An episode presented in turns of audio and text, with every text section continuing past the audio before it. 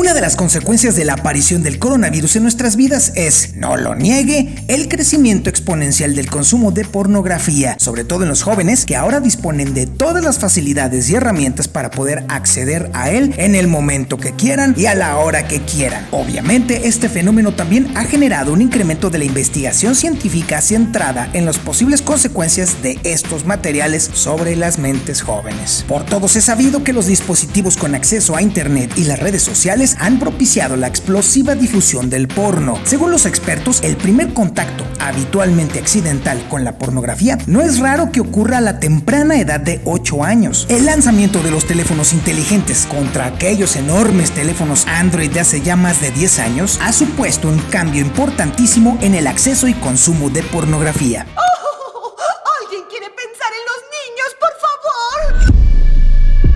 Para que no empecemos con problemas, acusaciones, malas interpretaciones y otras vainas, ahí le van los datos. Más de la mitad de los adolescentes, el 54.1%, cree que la pornografía les puede dar ideas para sus propias experiencias sexuales. Al 54.9% le gustaría poner en práctica lo que ha visto según los resultados de la encuesta del pasado septiembre del 2020 que hizo la organización Save the Children. El informe, titulado Desinformación Sexual, Pornografía y adolescencia, hecho a partir de una encuesta a jóvenes entre 13 y 17 años, revela además que el 62.5% ha tenido acceso a los contenidos de este tipo alguna vez en su vida. En el caso de los varones, ha sido de forma mayoritaria, donde el 87.5% ha visto pornografía alguna vez en su vida, pero también llega a un porcentaje alto de las mujeres, que representan el 38.9%. La encuesta llama la atención sobre el hecho de que 7 de cada 10 adolescentes consumen la pornografía de forma frecuente. Además,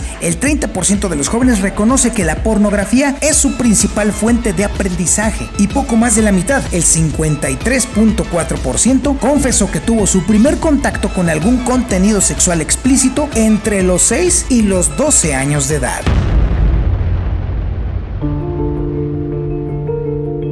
Que los niños y adolescentes accedan a estos contenidos tiene consecuencias en su educación. No se trata simplemente de que puedan ver imágenes prohibidas o tabú, sino que la evidente inmadurez que a esas edades aún se tiene los lleva a deformar actitudes, a entender las relaciones sexuales de una manera totalmente desfigurada y alejada de la realidad. A partir de los 13 años el contacto con el porno ya no es accidental. Tenemos que entender que la curiosidad que sienten los adolescentes es inevitable y estos contenidos les ayudan ayudan a encontrar respuestas. Lo preocupante es que además les dan pautas para el comportamiento que supuestamente deben de seguir en algo en lo que carecen totalmente de experiencia. La ausencia de referentes o modelos que acompañen a los jóvenes en este proceso, que nos guste o no, forma parte de su educación, empeora aún más la situación. Gran parte de los estudios han evaluado exclusivamente las consecuencias en los consumidores adultos. Probablemente el hecho de que justamente la población más vulnerable a este tipo de contenido sea la menos estudiada se deba, entre otros aspectos, a limitaciones éticas y prácticas y a una cierta negligencia por parte de los formadores, que la verdad es que no quieren creer que los niños y los adolescentes acceden a estos contenidos. Y esto, quiera usted o no, es una realidad. Se ha observado que los más jóvenes copian las conductas sexuales que visualizan en los materiales sexualmente explícitos y los consideran una potente herramienta de educación sexual.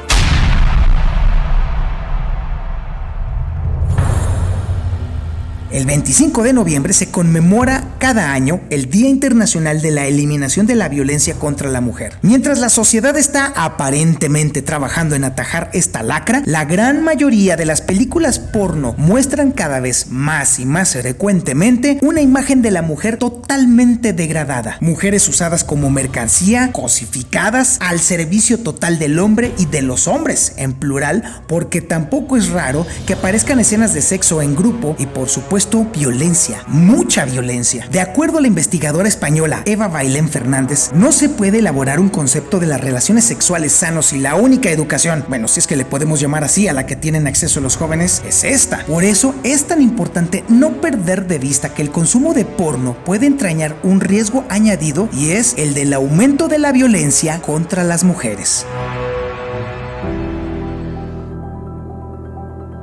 Y los datos avalan esta preocupación. El 20.2% de los adolescentes, según el informe de Save the Children, no son capaces de decir qué tipo de acciones presentes en la pornografía atentan contra la integridad física de una persona durante un acto sexual. Aunque algún autor se ha centrado en las posibles consecuencias positivas derivadas del uso de pornografía en los jóvenes, la realidad científica evidencia un incremento exponencial de investigaciones que evalúan la asociación entre el uso de pornografía y múltiples consecuencias negativas. Respecto a las conductas sexuales, se ha observado que aquellos jóvenes que consumen pornografía presentan una mayor probabilidad de llevar a cabo sexo esporádico, sexo con amigos, o sexo oral o sexo anal. También refieren un mayor deseo sexual, mayor número de encuentros sexuales, múltiples parejas sexuales y una iniciación sexual mucho más temprana en comparación con aquellos adolescentes que no consumen pornografía. Sin embargo, cabe destacar que otros autores no han observado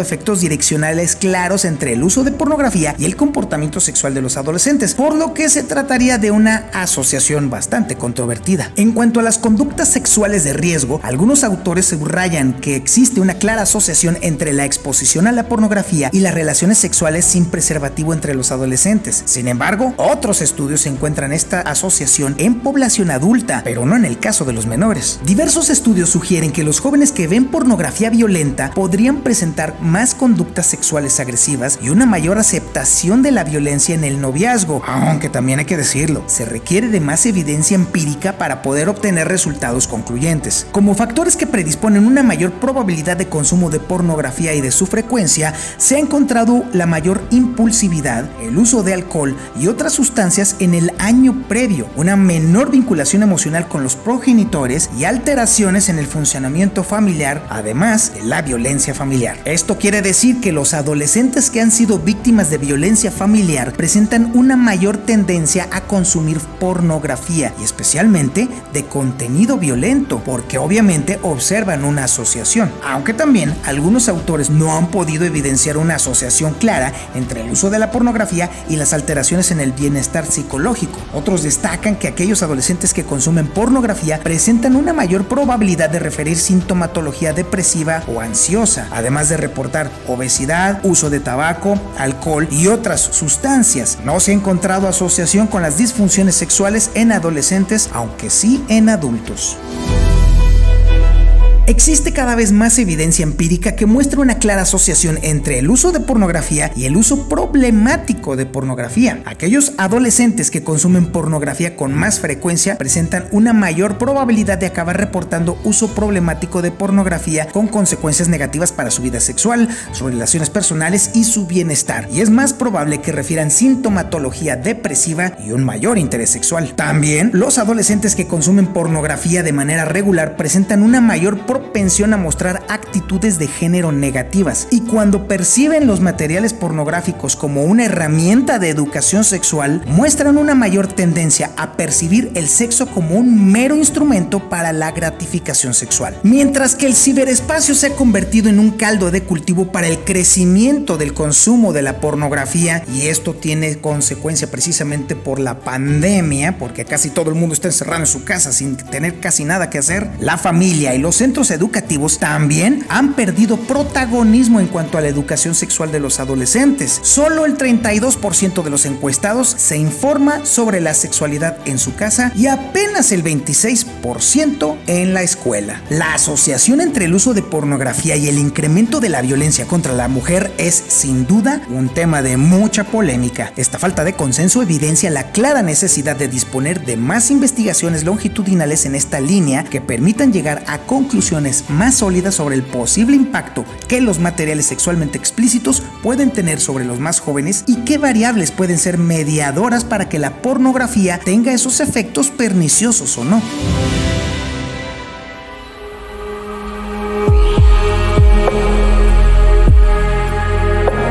Libertad de cada uno de nosotros siempre debe de ser un valor que está fuera de cualquier discusión. Cada quien ve lo que quiere ver y usa lo que más le gusta y convenga para el disfrute de su sexualidad. Pero lo cierto es que, de nueva cuenta, el rol protagónico de los padres de familia en todos los aspectos educativos de sus hijos debe de ser retomado, reforzado y hasta reaprendido para poder enseñar a nuestros hijos y jóvenes a entender las diferencias entre la realidad y la fantasía, entre la libertad y el abuso, entre los derechos propios y los ajenos, entre lo que es el amor y lo que es el egoísmo y, con mayor énfasis, la diferencia entre el respeto a las leyes y lo que es ya un claro y abierto delito. Nos toca a los padres hacer que esas personitas sepan diferenciar entre lo que es placer al que tienen derecho y lo que es delinquir, que al final los llevará a la cárcel si no entienden sus alcances y sus consecuencias.